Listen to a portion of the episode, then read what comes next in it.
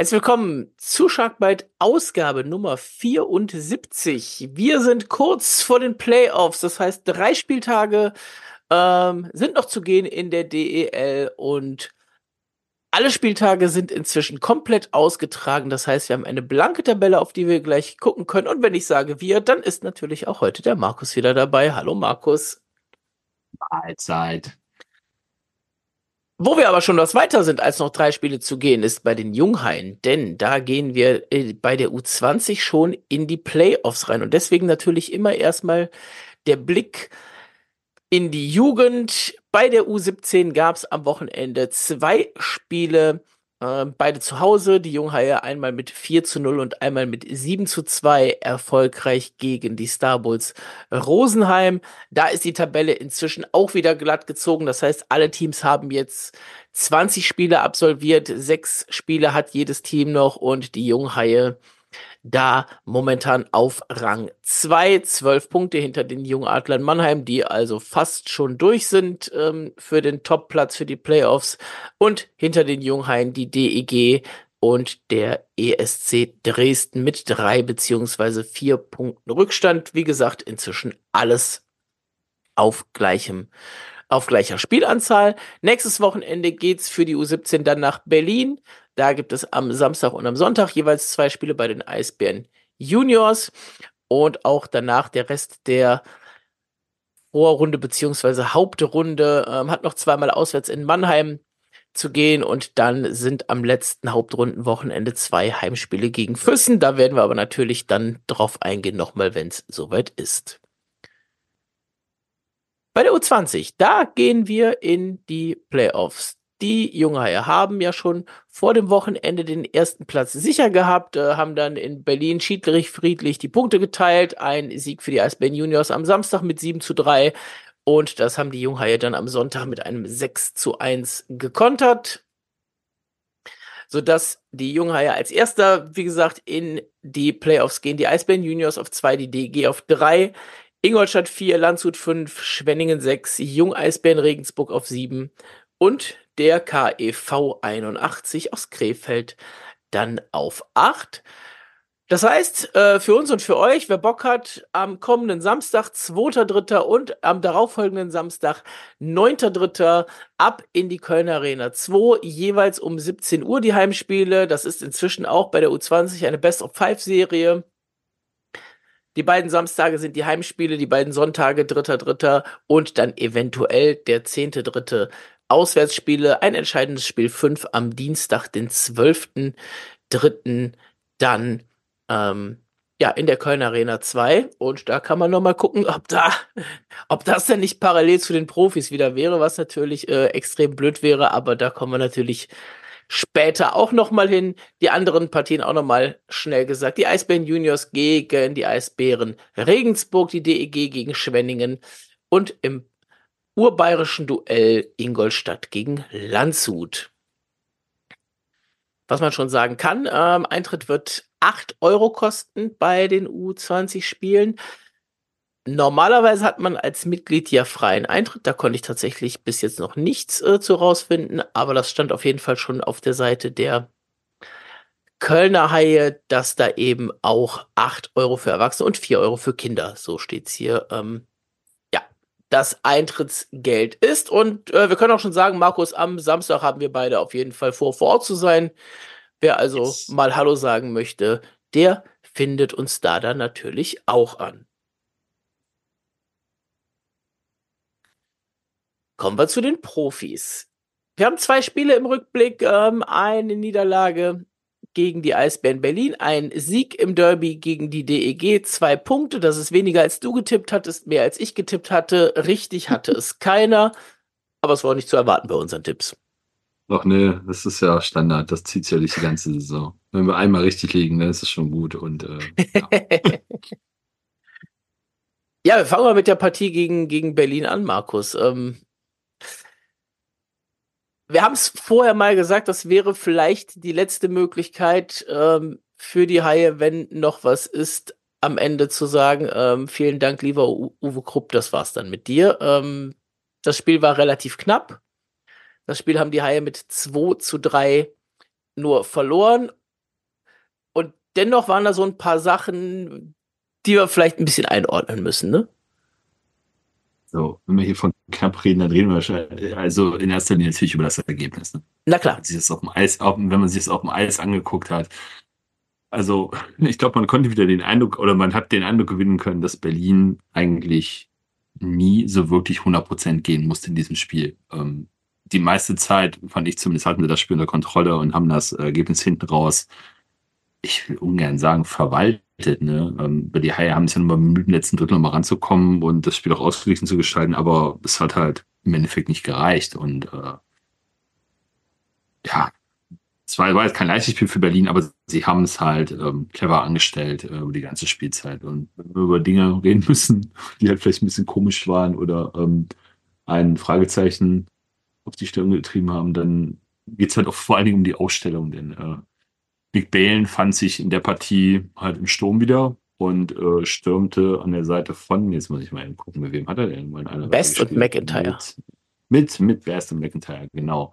Und ähm, ja, es, es, es gibt den einen oder anderen, der auch schon während der Sommer eigentlich herangetreten, an mich herangetreten ist und gesagt hat, so äh, eigentlich, wie wäre es denn mal, wenn man Nick Bale in den Sturm stellen würde, weil im Sturm dürfte er besser aufgehoben sein als in der Verteidigung. Ähm, ja, in diesem Spiel hat das Experiment. Ähm, wie lange dauert? 20 Minuten. Und, ja, maximal äh, ein Drittel, ja. Ja, wenn man halt ähm, auf das erste Drittel blickt und dann direkt auf das erste Gegentor. Ja, Tobi Eder in Unterzahl, der auf und davon war und äh, Nick Bellen war halt auf seiner gewohnten Position an der blauen Linie, ähm, wollte die Scheibe halt links rüberlegen, hat das eher laissez-faire gemacht, sagen wir mal. Äh, Tobi Eder hat die Scheibe dann dankenswerterweise mitgenommen und ist äh, ins 1 auf 0 gegen Tobi Anschischka gegangen und hat das äh, 1-0 gemacht für Berlin. Und ähm, ja, wenn man dann schon mal vorweggreifen auf die äh, Pressekonferenz blickt, ähm, ja, dann gab es natürlich eine Frage dazu, die du ja auch gestellt hast und äh, eine etwas überraschende Reaktion. Ja, Pressekonferenz ist natürlich äh, hinten dran. Ähm, O-Töne haben wir von beiden Spielen nicht, aber beide Pressekonferenzen, äh, sowohl Berlin als auch Düsseldorf, wie immer dann am Ende. Ähm, aber du hast auch dieses Interview von Philipp Walter in der ersten Drittelpause gesehen, oder? Ja, das äh, ja, haben, haben glaube ich, äh, alle gesehen oder die meisten gesehen, die äh, nicht in der Halle waren und äh, ja, gut. Ähm, fang mal an, ich äh, ring noch nach Worten.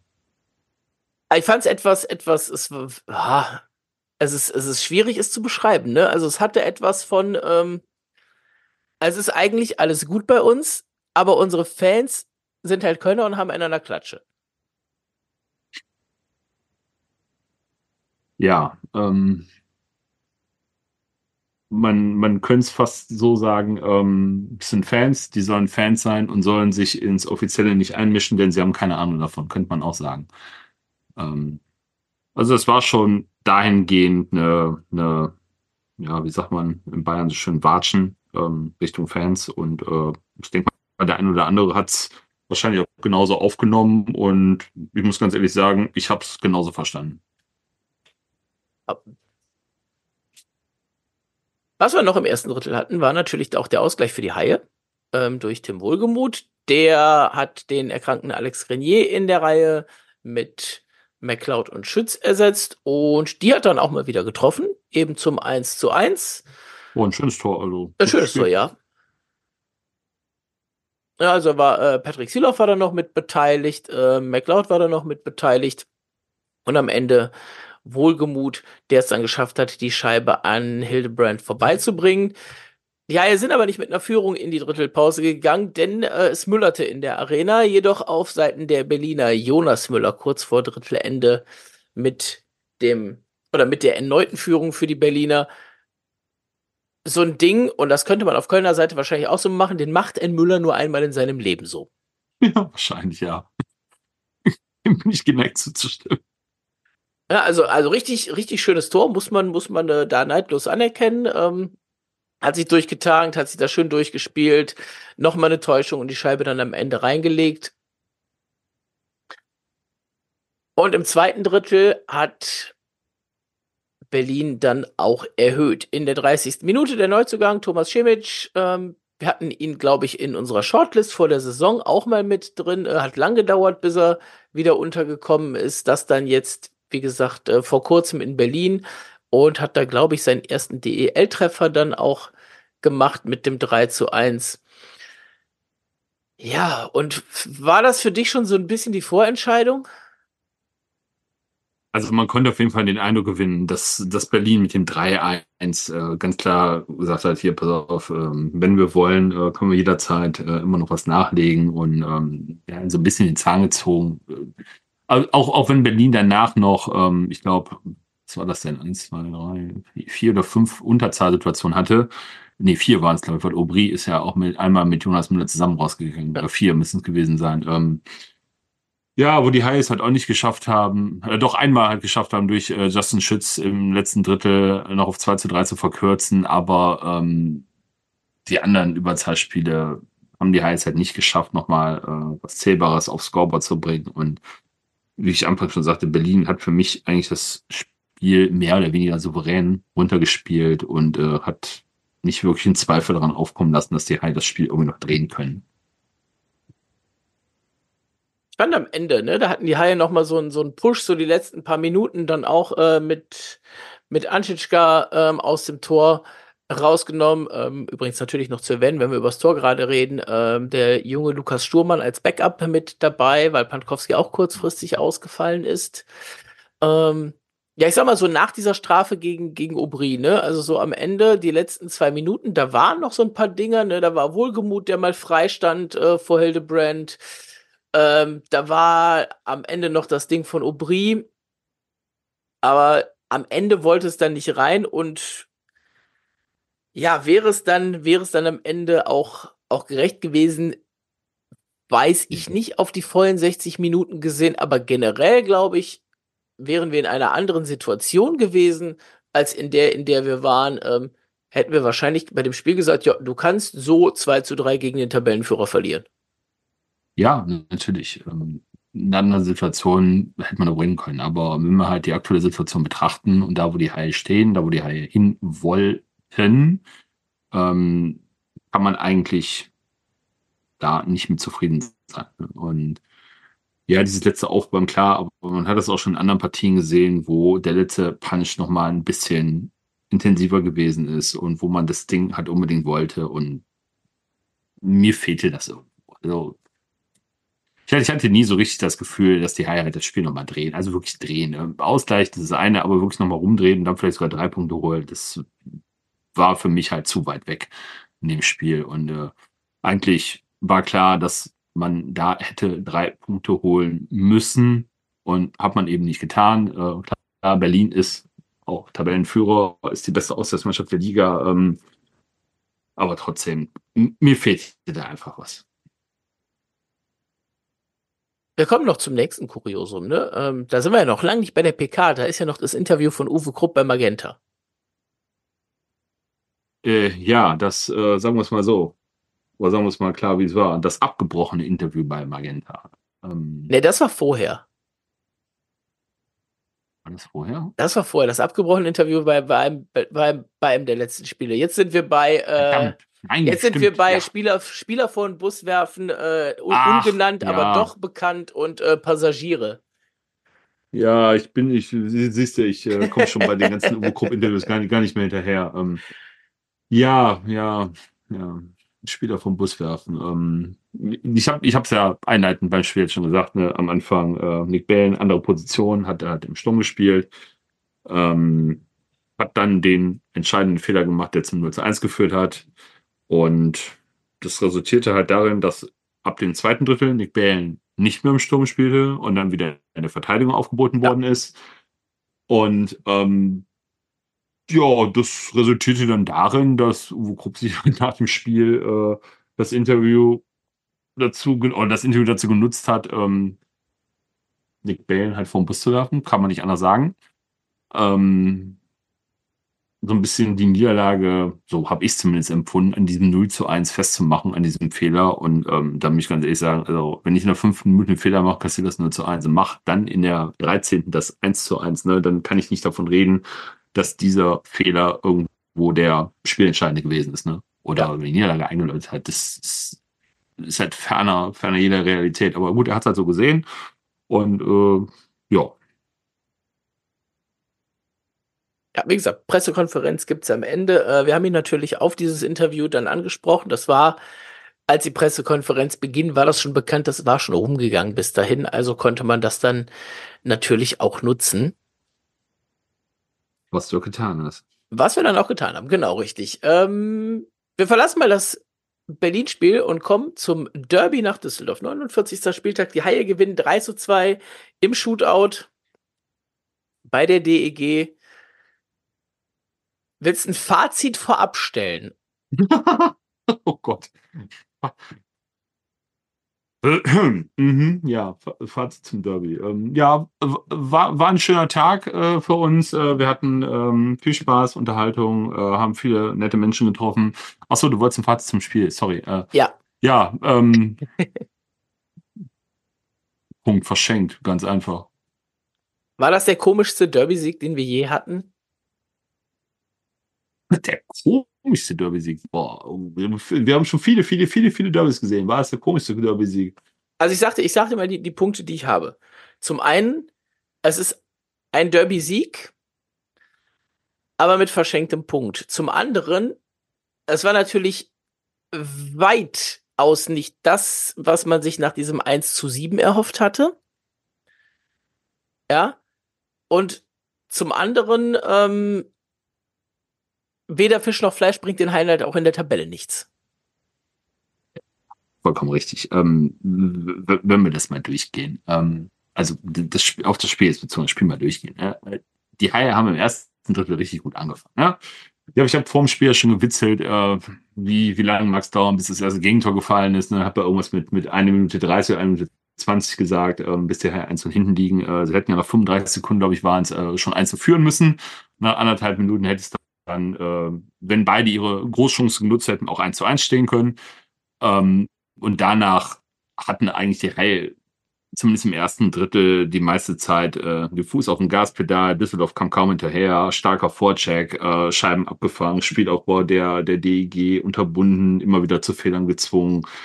Äh, großartige Chancen rausgespielt und ähm, in den ersten zehn Minuten dann das 1-0 in der achten Minute gemacht durch Justin Schütz. Ähm, schönes Tor gewesen. Schuss von äh, Gregor McLeod. Nee, äh, McLeod hat abgelegt auf Schuster. Schuster mit dem Schuss, den Haukeland da vorne abprallen lässt und Schütz, der dann alleine vor Haukeland steht, den Rebound verwerten kann, ähm, was auch eine Seltenheit war die Saison, dass Spieler halt vorm Tor standen, so frei vor allen Dingen und den Rebound verwerten konnten. Und danach, ähm, ja, die Haie waren weiterhin überlegen, aber haben es halt nicht geschafft, ihre Chancen zu nutzen. Ne? Unter anderem eine 5 gegen 3 Überzahl äh, von knapp einer Minute, wo eigentlich gar nichts bei rumkam. Ähm, ich glaube, die Torschüsse hielten sich da so bei 0, maximal einem. Bei der 5 gegen 4 Überzahl sah es dann wieder ein bisschen besser aus. Ähm, aber die Haie haben es halt verpasst, im ersten Drittel äh, schon nachzulegen. Und nach dem Powerbreak äh, wurde es halt auch ein bisschen ja, ruhiger im Offensivspiel. Die Haie wirkten weiterhin überlegen, aber waren nicht mehr so überlegen, wie sie die ersten 10 Minuten waren. Und wenn wir dann direkt ins zweite Drittel gehen, das Drittel fängt an, der erste Shift und äh, die Haie schaffen es halt da, direkt das 2 zu 0 zu machen. Nick Bellen von der blauen Linie mit dem Schusspass Richtung, Richtung Tor. Maxi Kamera sprintet dazwischen mit der langen Kelle und lenkt das in die kurze Ecke in den Winkel ab. Haukeland ohne Chance, Haie 2-0 vorne und alle dachten, wow, super, so kann es weitergehen. Ja, und dann äh, stellten die Haie mehr oder weniger das Spiel ein, beschränkten sich vorzugsweise auf die Defensive. Die DEG kam besser ins Spiel, hatte nur drei Reihen auf dem äh, Line-Up und äh, war trotzdem, für mich zumindest, ab dem zweiten Drittel läuferisch überlegen. Die haben den Haien dann den Schneid abgekauft, äh, konnten sich immer wieder vorne äh, Chancen erspielen und kamen dann in ihre ersten Überzahl, mal wieder, Ja. wie soll es auch anders sein, Ja. ähm, wo sie eine Minute 50 rein gar nichts hinbekommen haben. Dann äh, zum 1 zu 2 durch wen auch sonst, Brandon O'Donnell, der ähm, im rechten Bully-Kreis völlig frei stand und ein Abpraller oder ein Rebound, äh, nee, das war kein Rebound, das war ein Querpass, glaube ich, Ja, aber der ähm, Querpass, verwerten konnte und to Tobi Anschischka halt völlig ohne Chance war in der Situation. Ja, und spätestens da merkte man, okay, die Fälle schwimmen so ein bisschen davon. Äh, kurz vor Ende des Drittels kam dann Alex Blank völlig frei über die linke Seite ins Drittel und konnte sehenswert rechts oben in den Winkel abschließen. Auch da Tobi Anschischka jetzt aus meiner Sicht chancenlos. Äh, dass Alex Blank da so völlig frei äh, über die linke Seite reinkommt, muss man auch wieder in Frage stellen. Ähm, wie das passieren konnte. Ja, und dann gehst du halt mit dem 2-2 ins letzte Drittel und fragst dich, was kommt als nächstes? Und ähm, scheinbar haben sich beide Mannschaften in der Drittelpause abgesprochen. Sie sind wenig bis gar kein Risiko gegangen. Keiner wollte den entscheidenden Fehler machen. Natürlich gab es noch die eine oder andere Chance auf beiden Seiten, aber ähm, das Spiel flachte auch so ein bisschen ab. Ne? Und dann gehst du halt in die Overtime, wo dann auf einmal beide Teams bei 3 gegen 3 wieder das Hallen der Offensive suchen und äh, sowohl Haukeland als auch Anschischka einen äh, Top-Safe nach dem anderen auspacken müssen und äh, es dank den beiden dann ins Penalty-Schießen geht. Und da haben die Haie dann irgendwie ihre neu erkannte oder wiedererkannte Stärke äh, gezeigt und mit Maxi Kammerer und Justin Schütz zwei sehenswerte Treffer erzielt. Äh, Blank und O'Donnell für die DG konnten nicht treffen. Die Haie holten den Zusatzpunkt. Und alles in allem war auch das wieder zu wenig. Ja, ein Derby-Sieg, der war schön, den nimmt man gerne mit, aber zwei Punkte sind definitiv einer zu wenig, wenn man auf die Tabelle guckt und die aktuelle Situation. Und was nach dem Spiel dann war, ähm, dann ziehe ich nochmal das Interview von äh, Philipp weiter, ne? was wir eben schon gesagt haben, mit dem der Watschen gegenüber den Fans. Und dann hast du über 1000 High-Fans, die im Oberrang stehen und die Mannschaft hochleben lassen, aus der Kabine rausholen und nochmal feiern. Und äh, es war wieder Jubeltrubbel, Heiterkeit, als ob nichts gewesen wäre. Ich brauche jetzt zum Spiel nicht mehr viel zu sagen. Das hast du jetzt ja alles alleine gemacht, aber das kann ich mir dann auch sparen. Sehr gut. Ähm, kommen wir zu dem, was du am Ende gesagt hast. Ähm, über 1200 Haie-Fans, ne? Die wollen natürlich das Derby gewinnen. Die gewinnen das Derby. Ist denn das am Ende im Zweifelsfall egal, wie die das Derby gewonnen haben? Ja. Zumindest in der Situation. Aber kann sowas nicht auch kurz vor den Playoffs das Derby gewinnen und dann von den Fans nochmal gefeiert werden, auch so eine Art Schulterschluss sein? Richtung Playoffs, dass die Haie damit jetzt wieder so ein bisschen in Fahrt kommen. Ich meine, wir werden es am Freitag in Wolfsburg wohl sehen, schon klar, aber ähm, generell mal so deine Meinung. Ist das sowas, wo man sagen kann, ja, aus sowas können auch Sachen entstehen?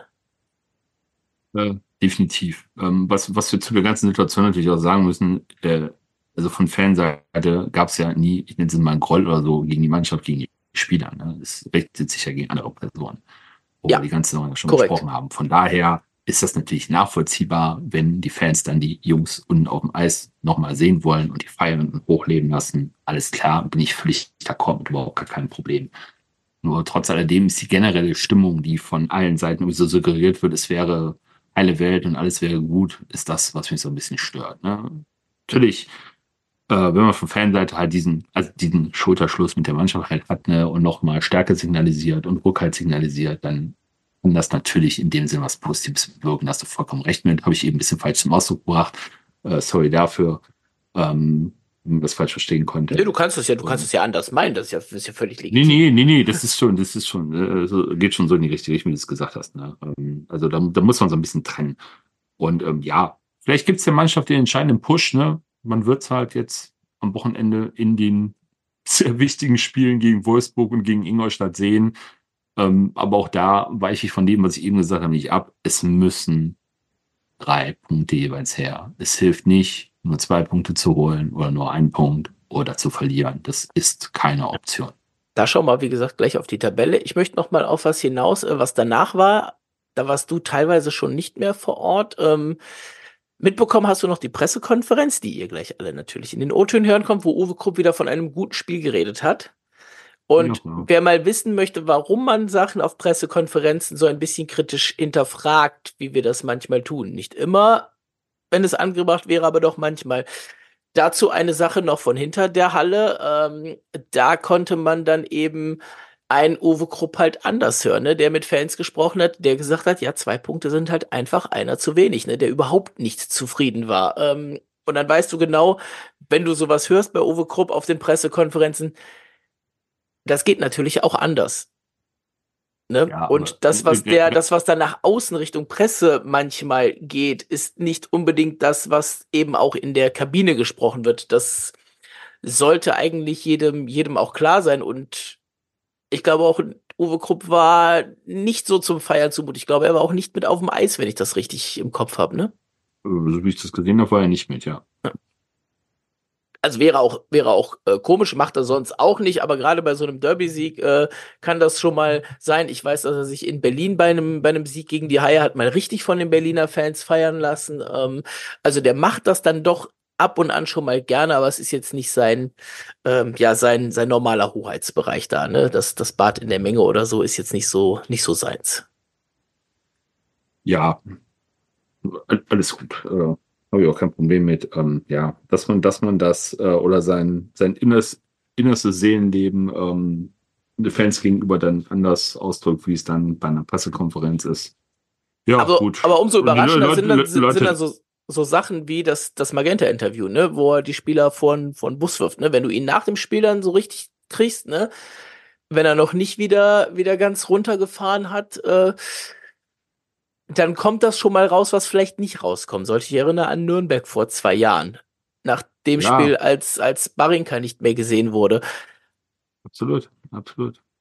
Deswegen, du hast halt dann zwei, vielleicht sogar noch ein drittes Gesicht, was dann gezeigt wird, ne? Pressekonferenz, das eine, Interview direkt nach dem Spiel ist dann nochmal was anderes und äh, ja, bei Fans von der Halle teilen wir dann nochmal äh, eine andere Sicht mit. Und ähm, ja. Da fällt es halt auch schwer, irgendwo dann zu sagen, so, ja, was ist denn jetzt äh, die, die Meinung, die vorherrscht und äh, die nach außen vertreten wird oder die, die einem selbst so, ja, die ganze Zeit in den Kopf geht. Und von daher, ich, ich kann das schwer einschätzen. Ich weiß nicht, was ich da irgendwie von halten soll auf Dauer.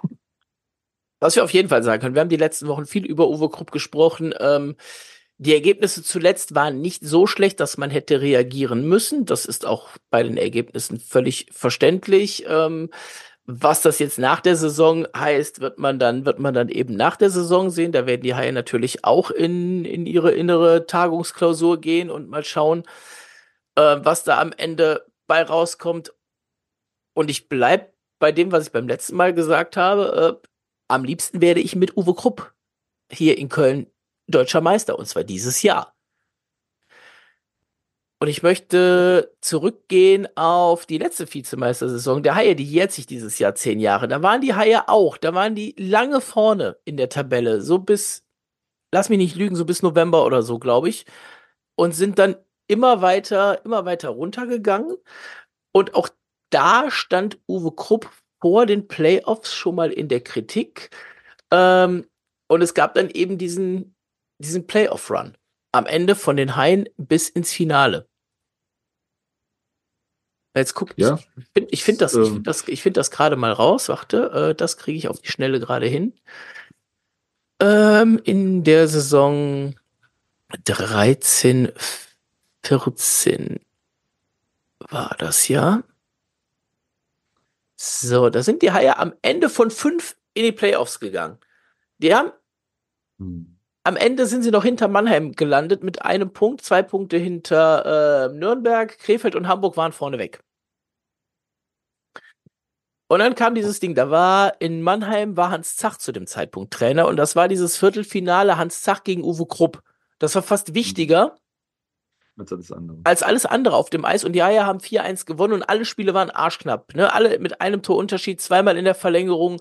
Äh, 0-1, 1-2, 1-2 Siege für die Haie, äh, 2-3 nach Verlängerung und Mannheim hat mal 2-1 in Verlängerung gewonnen zum zwischenzeitlichen 1 2 Serienstand.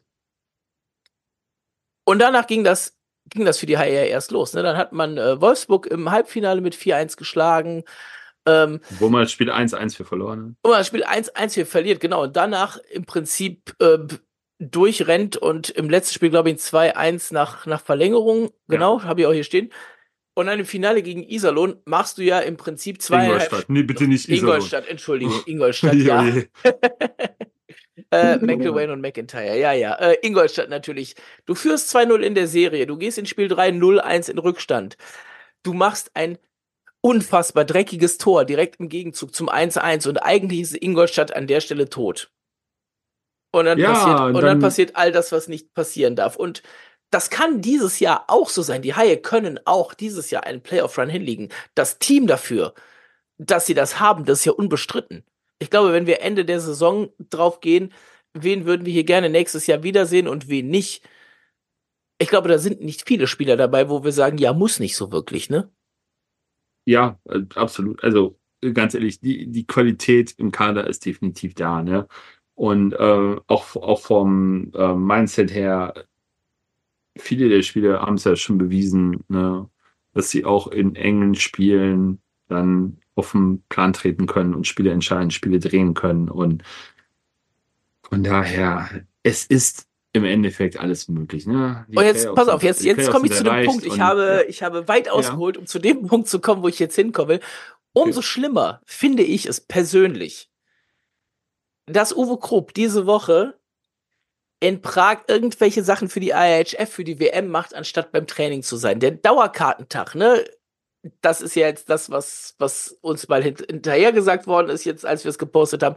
Der Dauerkartentag hat uns im Prinzip jetzt nicht so wirklich interessiert dabei, sondern vor allen Dingen mir ging es in allererster Linie darum, der Mann ist nicht beim Training. Und das zu einem Zeitpunkt, wo ein wirklich, wirklich wichtiges Wochenende für die Haie voransteht. Und mit so einer Reise nach Prag ist, bist du im Zweifelsfall auch mal zwei Trainingseinheiten weg. Wenn nicht eine, vielleicht kriegst du es ganz klug hin, bist gar nicht da, dann haben wir im Zweifelsfall nichts gesagt. Ähm, aber wenn du selber als Trainer davon redest, und zwar seit Wochen, dass die Playoffs für dich schon angefangen haben, und das hat er ja öffentlich gemacht, Mhm. Ne, mit einem Team, wie gesagt, das sein Team ist äh, vor der Saison, das gerade darum spielt, und da kommen wir gleich dann bei der Tabelle drauf, irgendwie noch Platz 6 hinzukriegen, weil alles andere ist schon lange nicht mehr möglich. Das dann so zu machen, das finde ich arg unglücklich und ich will es nicht mal auf Uwe Krupp abwälzen im Zweifelsfall, sondern da ist je nachdem natürlich auch der Verein oder der Verband mit involviert für sowas. Ja, Finger, Fingerspitzengefühl ist in der Situation was anderes. Ja, also finde ich ähm, da nicht jemand anders als, als Uwe Krupp, der sowas, der sowas bewerben kann, der vielleicht gerade nicht äh, in, in wichtigen Spielen steht. Gut, momentan Trainer aus der DEL, ne? Alle hängen da irgendwo wichtig mit drin, äh, aber trotzdem. Ja gut, es gibt auch noch andere offizielle Personen Ja, richtig. um den DIB, DEL, die das hätten machen können. Von daher, ähm, also wenn es dann jemand anderen gibt, dann äh, Komm, ich schließe nochmal die Haie News ein, die ich, äh, die ich jetzt noch habe. Dann haben wir das Thema Haie in Anführungszeichen ähm, durch. Es gab den, den Dauerkartentag am Dienstag. Äh, wir hatten es ja euch letztes Mal gesagt. Wir haben Rückmeldungen bekommen, die das Ganze etwas lieblos fanden und so. Auf der Veranstaltung selbst muss das wirklich gut funktioniert haben. Ähm, also auch da gab es viele Rückmeldungen, äh, dass das für diejenigen, die da waren, äh, wirklich ein tolles Event war. Ähm, und da muss man dann natürlich auch wieder sagen, Hut ab Kölner Haie, was man dann aus sowas macht. 500 waren da von 5000 Dauerkarten. Ist natürlich äh, mit 10% vielleicht etwas weniger, als man gerne gehabt hätte. Und ich verstehe auch den einen oder anderen, der sagt, ja, 500 von 5000, ähm, das ist ein klares Zeichen. Auf der anderen Seite, sind wir mal ehrlich, ins Henkelmännchen ähm, passen im Zweifelsfall auch nicht viel mehr, ne? Äh, ja, da kommen wir natürlich auch an, so an die Grenzen äh, der Kapazitäten. Ja, also von daher, ähm, äh, die, die, die, die, die Autogrammkarten, äh, die Autogrammkartenaktion, die Autogrammstunde äh, war gestern noch ähm, bei Toyota. Auch da ähm, ein paar schöne Bilder gesehen. Ich meine, Autogrammstunde, ne? Man geht hin, man kriegt Autogramme von den Spielern, die da sind. Ähm, mehr wird da auch nicht passieren.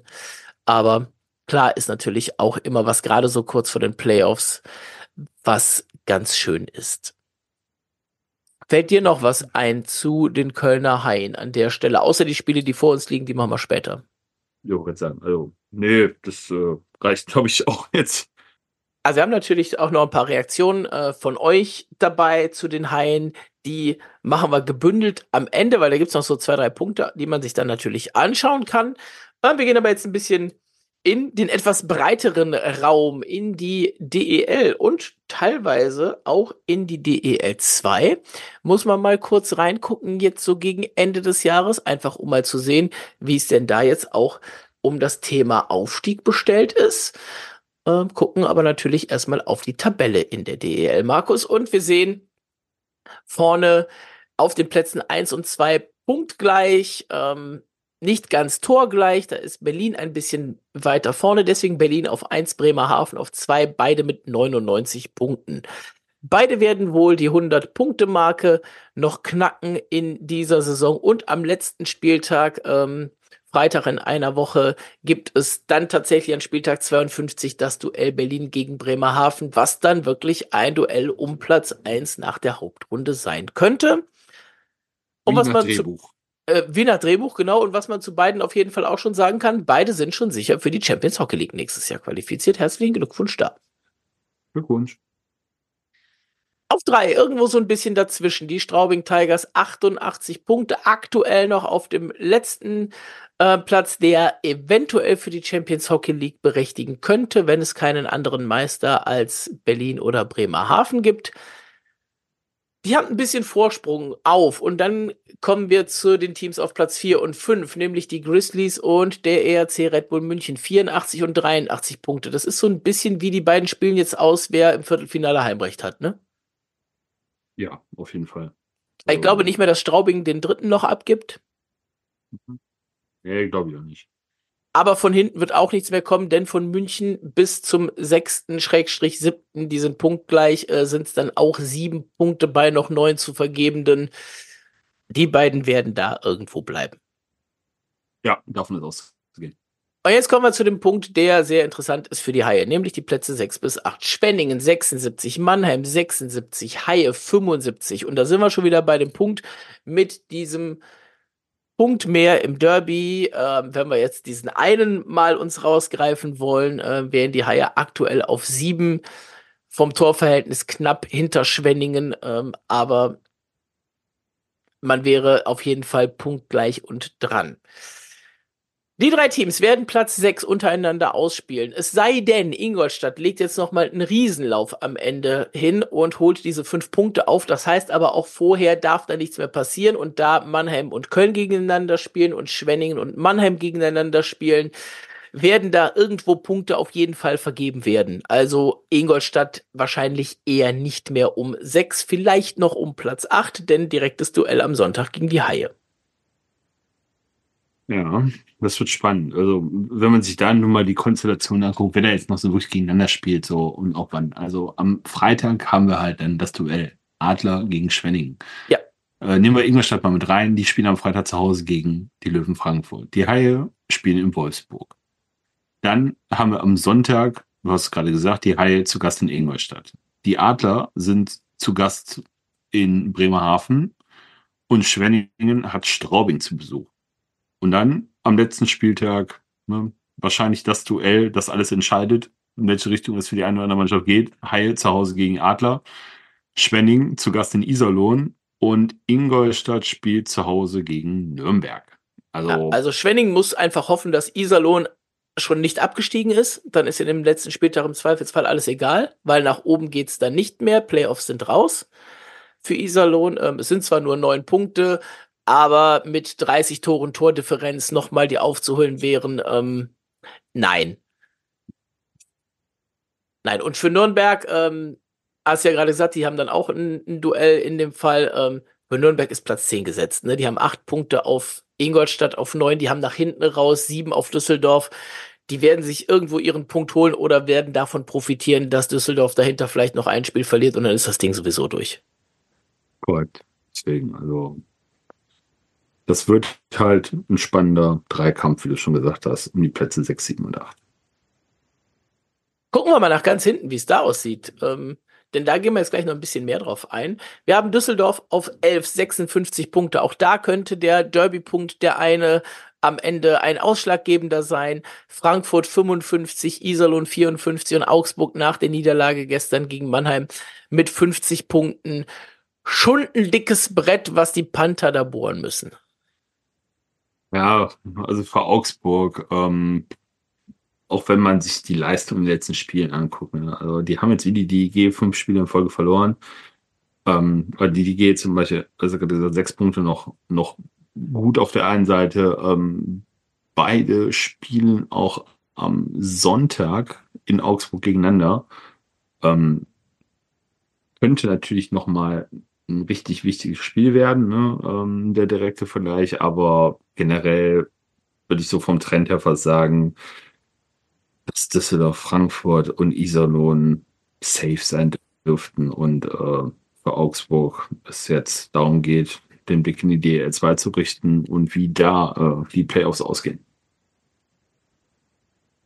Ja, und das ist jetzt der Blick, den wir tatsächlich als nächstes mal machen. Wir schauen mal auf die Tabelle in der DEL 2 und was da alles so passiert, denn es können theoretisch nur noch drei Teams aufsteigen. Bietigheim ist schon raus, die werden die Playoffs nicht mehr erreichen. Ähm, Kassel steht auf eins, hat aber gerade den Trainer gewechselt. Also in Kassel läuft es vieles, aber nicht rund.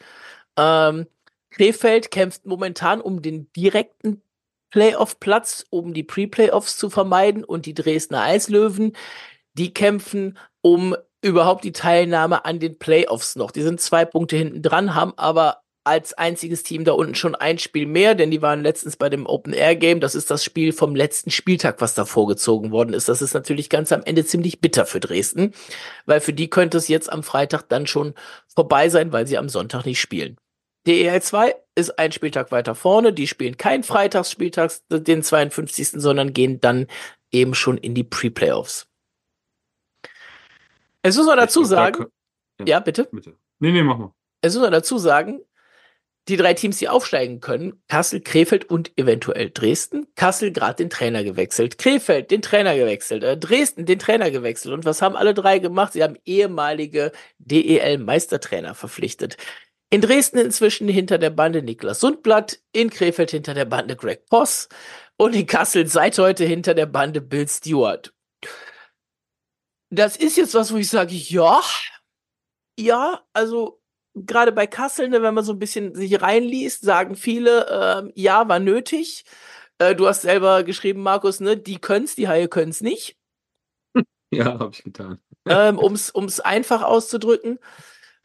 Aber klar, in Augsburg reibt man sich jetzt im Zweifelsfall die Hände, ne? weil wenn es keiner von den dreien wird und wie gesagt, Dresden muss erstmal unter die Top Ten kommen, dann reden wir nur noch über zwei aus zehn, die aufsteigen können. Dann bleibt Augsburg im Zweifelsfall nämlich wieder drin. Ich muss präzisieren, Augsburg reibt man sich schon wieder die Hände und äh, könnte vom, ich drück's mal so aus, Versagen der Huskies profitieren. Ja, jetzt lass mal, lass mal ein bisschen, bisschen rumspinnen. Ne? Krefeld äh, bleibt in den, in den Pre-Playoffs ähm, und spielt in der ersten Runde gegen Kassel. Oh Dann hast du danach nur noch ein Team, was es werden kann. Ne? Ist ja. nicht mehr ganz so realistisch, weil Krefeld auf sieben, äh, auf Platz sieben mit vier Punkten vor den Lausitzer Füchsen schon relativ safe ist und dann natürlich nicht auf die Eins treffen würde im Viertelfinale. Aber wie gesagt, ein bisschen rumspinnen darf man ja mal äh, auch da, es ist da noch vieles möglich, ne? Ähm, und ja, natürlich. Also wenn die sich dann gegenseitig eliminieren würden, auch in der späteren Runde, also, also Augsburg, ja, wie gesagt, ähm, die sitzen jetzt äh, auf dem Passagiersessel und schauen halt in erster Linie mal Richtung Oder wer es auch immer dann wird, wenn es nicht Augsburg wird. Ne? So ja, sagen wir mal, sagen wir immer noch ja, dazu, ne? Muss, muss man sagen, klar, aber es ist halt irgendwie ja, alles andere würde mich jetzt überraschen, ganz ehrlich. Weil, weil gucken wir noch mal ganz kurz auf Augsburg. Gegen wen spielt Augsburg denn noch? Augsburg spielt am Freitag in Bremerhaven. Hat am Sonntag gerade gesagt, die, die DEG zu Gast und muss am letzten Spieltag nach München. Also, ohne Fans, also ohne zumindest die Fanszene, die genau. ja nicht nach München fährt, sondern ein Public Viewing im Kurt-Frenzel-Stadion dann hat. Genau, richtig. Ne? Also, dass Augsburg da vier und mehr Punkte holt, würde mich überraschen. Also schöne Überleitung, Markus. Wie viele Punkte holen denn die Haie am nächsten? oh Gott. Ah, ich hasse diese Frage. Und jedes Mal denke ich mir so, das kannst du nicht sagen oder. Also du kannst ja erstmal sagen, gegen wen die Haie spielen. Das haben wir zwar schon oft gemacht, aber jetzt nochmal so im Überblick. Hm. Freitag, Gastspiel in Wolfsburg. Sonntag Gastspiel in Ingolstadt. Ja, natürlich auch ein bisschen Reisestrapazen und schon wieder auch cool. Und dann am Freitag kommen halt die Adler. Und ja, da sind wir noch nicht. Wir sind nur an diesem Wochenende. Ja, gut, wir sind an diesem Wochenende. Ähm, die beiden Auswärtsspiele, ich habe es ganz am Anfang schon mehr oder weniger gesagt, es sind eigentlich Must-Win-Games, weil mit zwei, einem und null Punkten kannst du halt nichts anfangen bei der Tabellenkonstellation. Ne? Und du musst da auf Sieg spielen. Du musst drei Punkte holen in beiden Partien. Und ähm, ich befürchte aber, dass die Haie maximal drei holen. Maximal drei, okay. Da äh, würde ich ja tatsächlich fast schon mitgehen. Ich gucke noch mal gerade. Ähm, Habe ich das hier? Warte. Genau, ich habe ja die Haie am Ende des Jahres auf 8 mit 81 Punkten getippt. Das heißt, sie würden noch 6 holen. Es wird sich aber nicht mehr viel ändern. Ähm, ja, gewinnen natürlich gegen Mannheim am Ende, schon klar. Ähm, deswegen bin ich bei den Haien auch bei drei Punkten.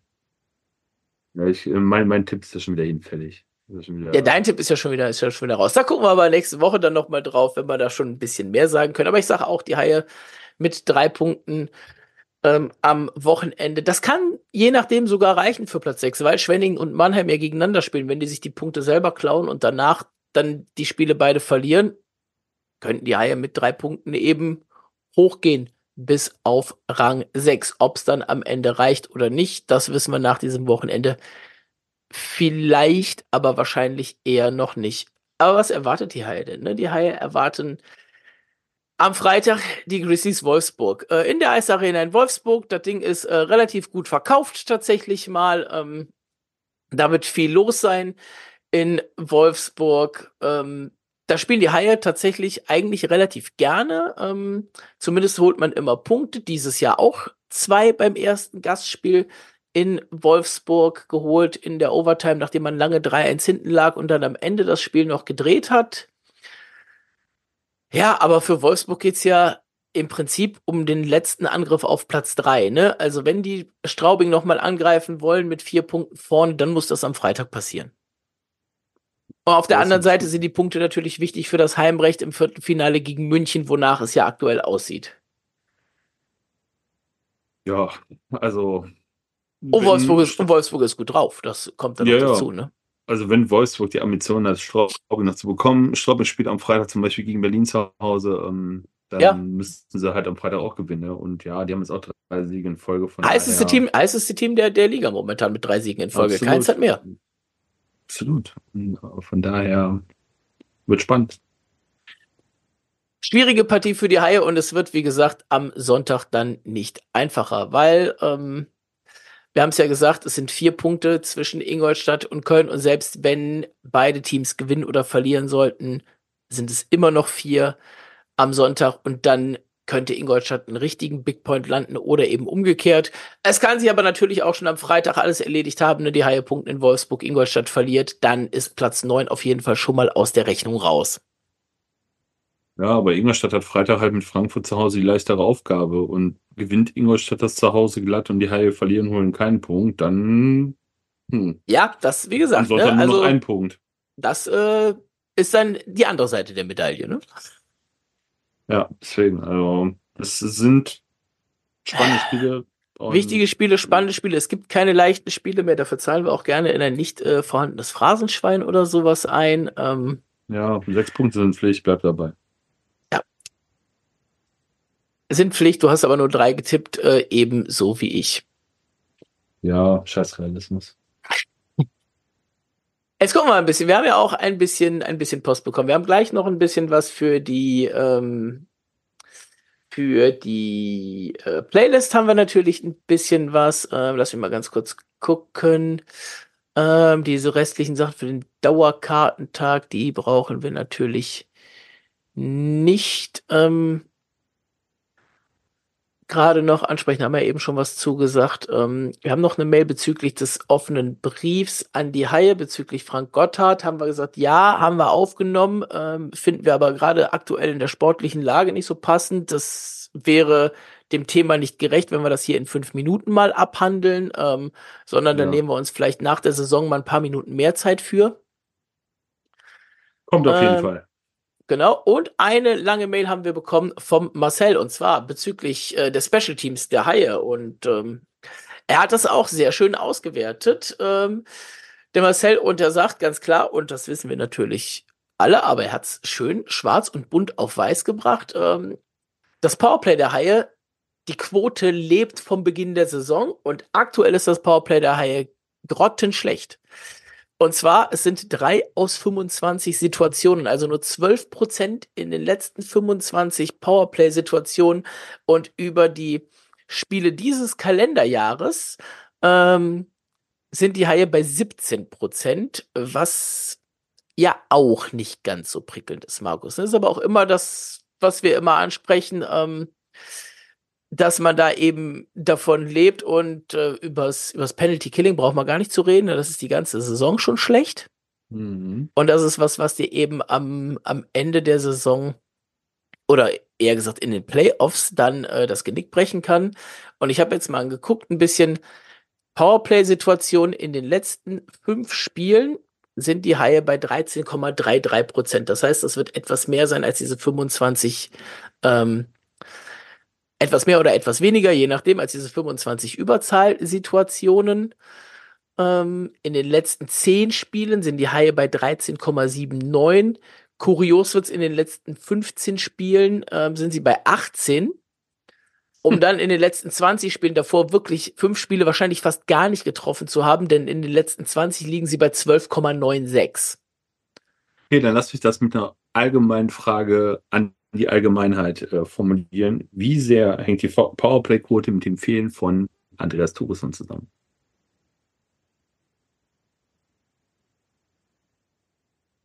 Das lasse ich jetzt einfach mal offen dahingestellt, was ich noch gemacht habe. Ich habe mir natürlich dann mal, wenn wir jetzt sagen, in den letzten 20 Spielen, bei 49 heißt ja, die ersten 30 Spiele muss das Powerplay der Haie bombastisch gewesen sein. Mhm. Und das war es auch, denn in den ersten 30 Spielen der Saison waren die Haie das beste Powerplay-Team der Liga mit 23,43 Prozent. Ja. Ne, zu dem Zeitpunkt 26 Powerplay-Tore, jetzt haben wir 20 Spiele mehr und es sind nur sieben dazugekommen wenn du dir die Haie dann anguckst, ähm, finden wir auch ganz schnell heraus, äh, wer die Tore in Überzahl geschossen hat. Und da spielt Turesson tatsächlich kaum eine Rolle.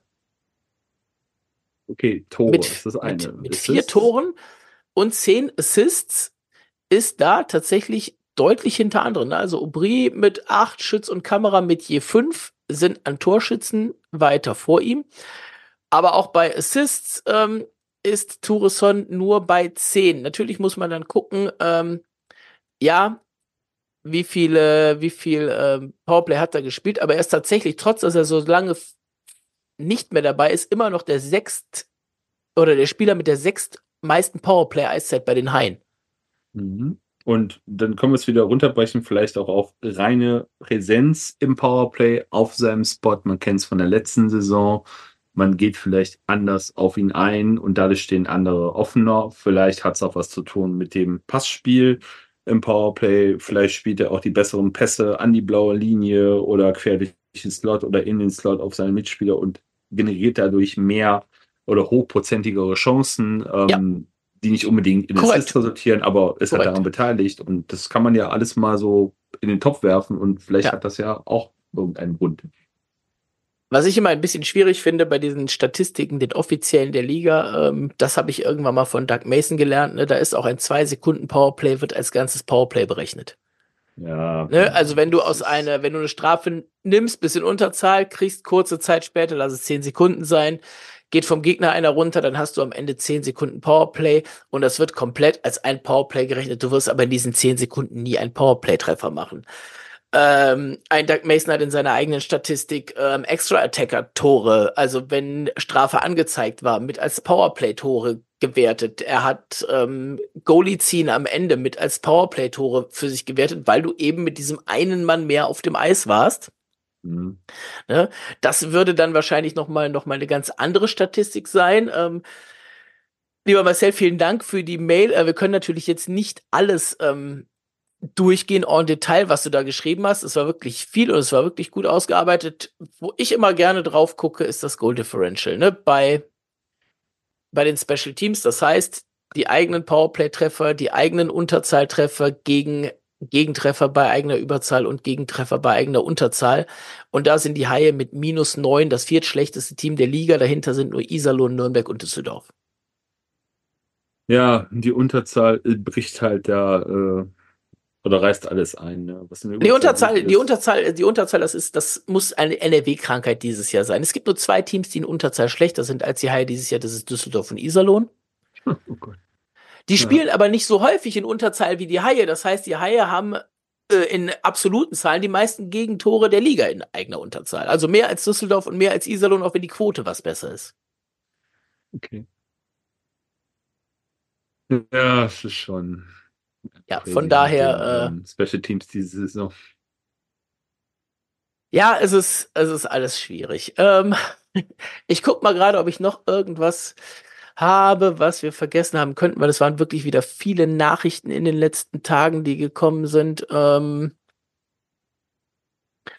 war noch eine Frage zur, zur Ruhe in der Trainerfrage. Ja, haben wir eben schon mal beantwortet. Ne? Spätestens nach dem Sieg gegen Düsseldorf hat sich das Ganze erledigt. Ähm, die Haie sind nicht Kassel.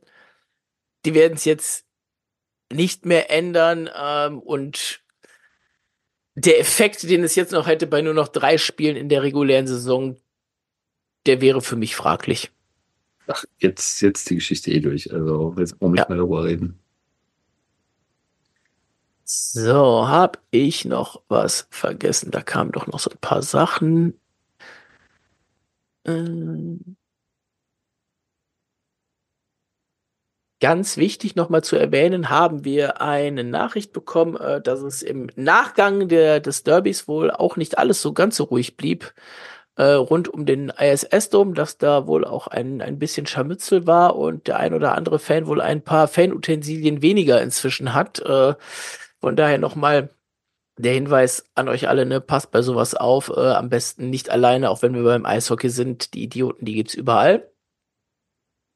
Auf jeden ja, Fall nicht vergessen. Ähm,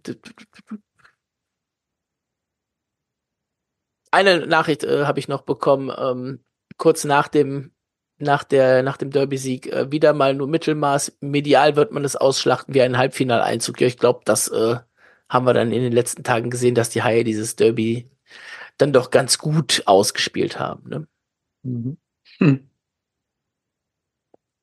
Ja, an der Stelle vielen Dank äh, für eure ganzen Meldungen. Ähm, ich muss mir da mal irgendwas einfallen lassen, wie ich dann Haken dran kriege, dass ich das auch äh, alles immer zur Hand habe, wenn wir aufnehmen. Äh, wie ich es beim letzten Mal nicht auf der Hand hatte, ähm, um den Schritt weiterzugehen, äh, was auf die Playlist kommen sollte, aber dankenswerterweise hat der Sören uns nochmal angeschrieben. Äh, der war das nämlich, der mir beim letzten Mal durchgegangen ist und von dem kommt, jetzt muss ich es auch mal ablesen, äh, Pushing the Line von Horizon auf die Sharkbite Playlist.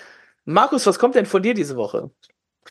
Von mir kommt äh, irgendwie passend für alles mal wieder Boulevard of Broken Dreams von Green Day rein. Dann haben wir noch einen weiteren Hörerwunsch von der Sonja, die nach dem äh, Uwe Krupp-Interview auf Magenta uns geschrieben hat und gesagt hat, ähm, wenn noch nicht drin, und es ist noch nicht drin, liebe Sonja, dann äh, ist natürlich Passenger von Iggy Pop äh, auf jeden Fall ein, ein Lied, was auf die Playlist gehört. Und Warum von mir gibt es heute von Iron Maiden Fear of the Dark. Oh mein Gott, ey, da sind ja so viele Wortspiele mit drin. Ja. ja. Danke dafür. Markus, hast du noch was, was wir noch nicht besprochen haben? Ähm, Fällt dir noch was ein? Ja, ja, ja, ja. Du hast es ja vor, vorher schon äh, versucht abzuwiegen, dass wir es diese Woche nicht machen, aber trotzdem möchte ich es gerne anteasern schon fürs nächste Mal, weil dann würde ich es endlich mal durchziehen, dass wir die Ehrung für die Saison mal bekannt geben, also unsere Ehrung für die ja. Saison bekannt geben. Und äh, ja, vielleicht setzen wir es auch schon mal online ja, wir werden, also, also auf jeden Fall mal, könnt schon, ihr... Schon mal die Kategorien, sodass ihr auch äh, ja. was einreichen könnt und eure Votes abgeben, wer für euch dann die Spieler der Saison sind in den einzelnen Kategorien und auch noch so ein paar andere Special-Kategorien. Vielleicht machen wir das auch einfach mit, mit Umfrage auf, auf Instagram oder so, wo dann jeder seinen Namen nennen kann und wir gucken mal, wer am häufigsten genannt wird, weil da muss man sie nicht alle aufschreiben. Und voten lassen, denn da hat ja jeder vielleicht eine eigene Ansicht, aber wir sagen es ja auch natürlich schon mal, ne, Goalie des Jahres, Verteidiger des Jahres, Stürmer des Jahres, Spieler des Jahres, Rookie des Jahres und Trainer des Jahres sind, glaube ich, die Kategorien, die es da immer ähm, zu belegen gilt. Ähm, Rookie des genau. Jahres haben wir, wir letztes haben Jahr gelernt, der muss U20 sein. Sollte besser U20 sein, weil ansonsten macht es keinen Sinn. Da, äh, aber gut, die DL sieht das ja, hat es dann, glaube ich, irgendwann noch mal anders gesehen. Aber egal. U20-Spieler und äh, damit ist das eigentlich klar. Von den äh, Voraussetzungen äh, gibt dann noch so zwei Special-Kategorien, nämlich, was habe ich noch aufgeschrieben, den Most Improved Player. Macht die DEL jetzt nicht, aber den nennen wir jetzt mal. Und dann noch den Comeback Player der Saison. Ja, werden wir, ähm, wenn die Folge nächste Woche so langsam näher rückt, wie gesagt, das Ganze auf Instagram dann haben, dass ihr oder auf äh, Twitter und und äh, Facebook natürlich auch, dass ihr da gerne nennen könnt, wen ihr möchtet, oder ihr könnt uns das Ganze auch per Mail schicken, sharkbitepod at gmail.com. In den sozialen Medien findet ihr uns immer unter sharkbite-pod. Und wenn du jetzt schon ein Thema raus hast, Markus, hast du denn noch ein zweites oder bist du jetzt durch? Habe ich noch ein zweites? Weiß ich noch was? Oh Gott. Weiß ich nicht, frag dich. Ähm, nee, ich glaube, ich habe nichts mehr. Nee. Ja. Ich weiß es nicht. Dann war's das mit Ausgabe 74. Ihr hört jetzt gleich noch die beiden Pressekonferenzen ähm, nach dem Berlin-Spiel und nach dem Düsseldorf-Spiel. Und wir hören uns nach einem, je nachdem, erfolgreichen Wochenende wieder zurück vor der letzten Hauptrundenpartie gegen Mannheim. Äh, wie gesagt, das wird die Awardshow und da gucken wir natürlich nochmal, je nachdem, wie die Tabellensituation ist. Das Duell gegen Mannheim am letzten Spieltag kann ja wirklich sehr wichtig sein. Ähm, schauen wir mal, ob wir da den Sven oder den Phil nochmal zu Gast bekommen im, in der Vorschau auf die Partie und ähm, ja, Markus, danach geht's dann schon in die Playoffs und da werden wir wahrscheinlich ziemlich zügig aufnehmen müssen. Und die Haie müssen hoffen, ne, dass es nicht in die Pre-Playoffs geht, im besten Falle, weil da ist die Arena relativ gut belegt. Ähm, mit Hans Zimmer, mit einer deutschen Meisterschaft, das sind zwei Events, die wird die Arena eher nicht absagen. Und da muss man dann gucken, was dann passiert. Spielen die Haie montags, wird das Heimrecht getauscht? Ähm, haben die Haie überhaupt Heimrecht in den, in den Pre-Playoffs? Äh, wie gesagt, Platz neun, ja, rechnerisch zumindest auch noch machbar. Da wissen wir vielleicht nächste Woche schon mehr und gucken da dann auch noch mal genau drauf. Ja, in diesem Sinne. Überraschen, was da kommt. in diesem Sinne, viel Spaß mit den Pressekonferenzen. Macht's gut, bis nächste Woche. Ciao. Ciao. Ja, guten Abend. Ähm, erstmal Gratulation an Serge und äh, Berlin zu den drei Punkten heute Nachmittag, Abend.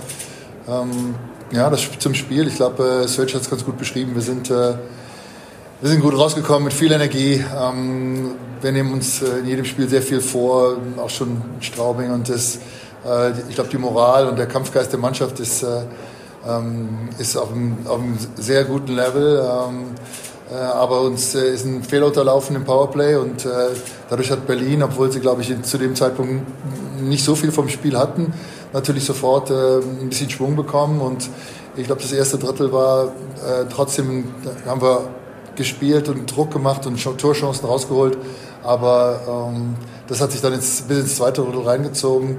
Äh, auch dort, äh, glaube ich, ist die, ist die Arbeit ähm, ist da, äh, aber Berlin hat die Tore gemacht und äh, mit einem zwei Tore Vorsprung ähm, gegen Berlin, das spielt sich natürlich schwer, aber ich ziehe meinen Hut vor den Jungs im letzten Drittel. Ähm, wie gesagt, alles nach vorne geworfen und, und nochmal alles, noch alles reingeworfen.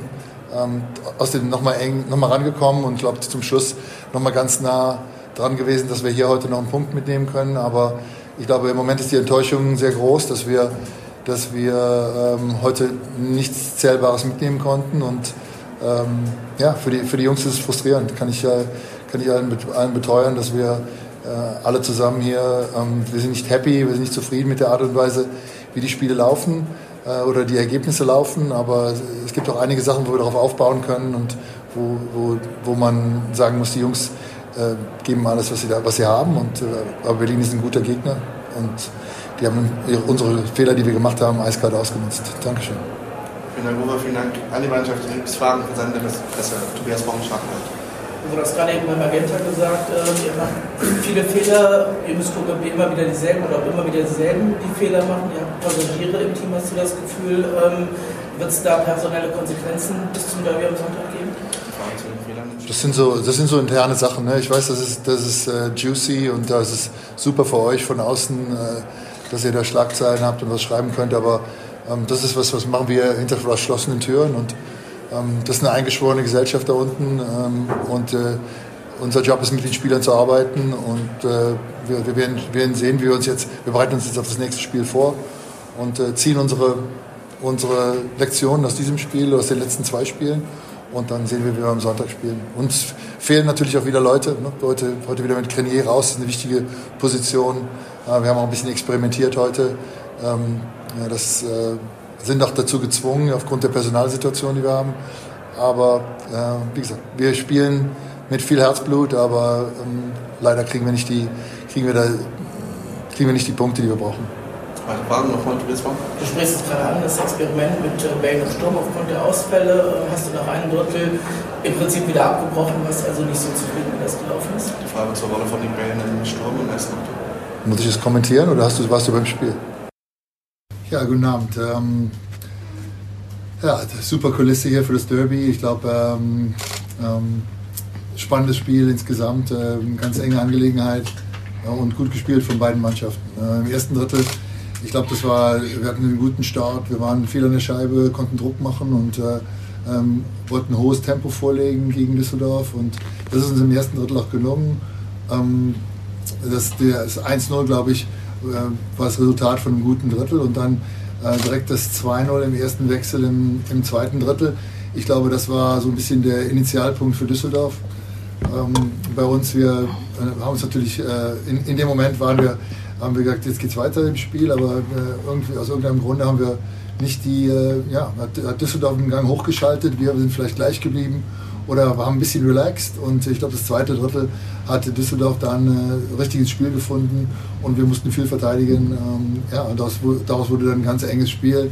Und, ähm, ja, und im letzten Drittel geht es dann um, um die eine Chance, die du verwertest oder nicht verwertest. Und ich glaube, da hatte Düsseldorf gute Chancen, wir hatten ein paar gute Chancen, enge Sache bis ins Overtime und dann im Penalty schießen gehört auch ein bisschen Glück dazu. Das war heute äh, auf unserer Seite. Dankeschön.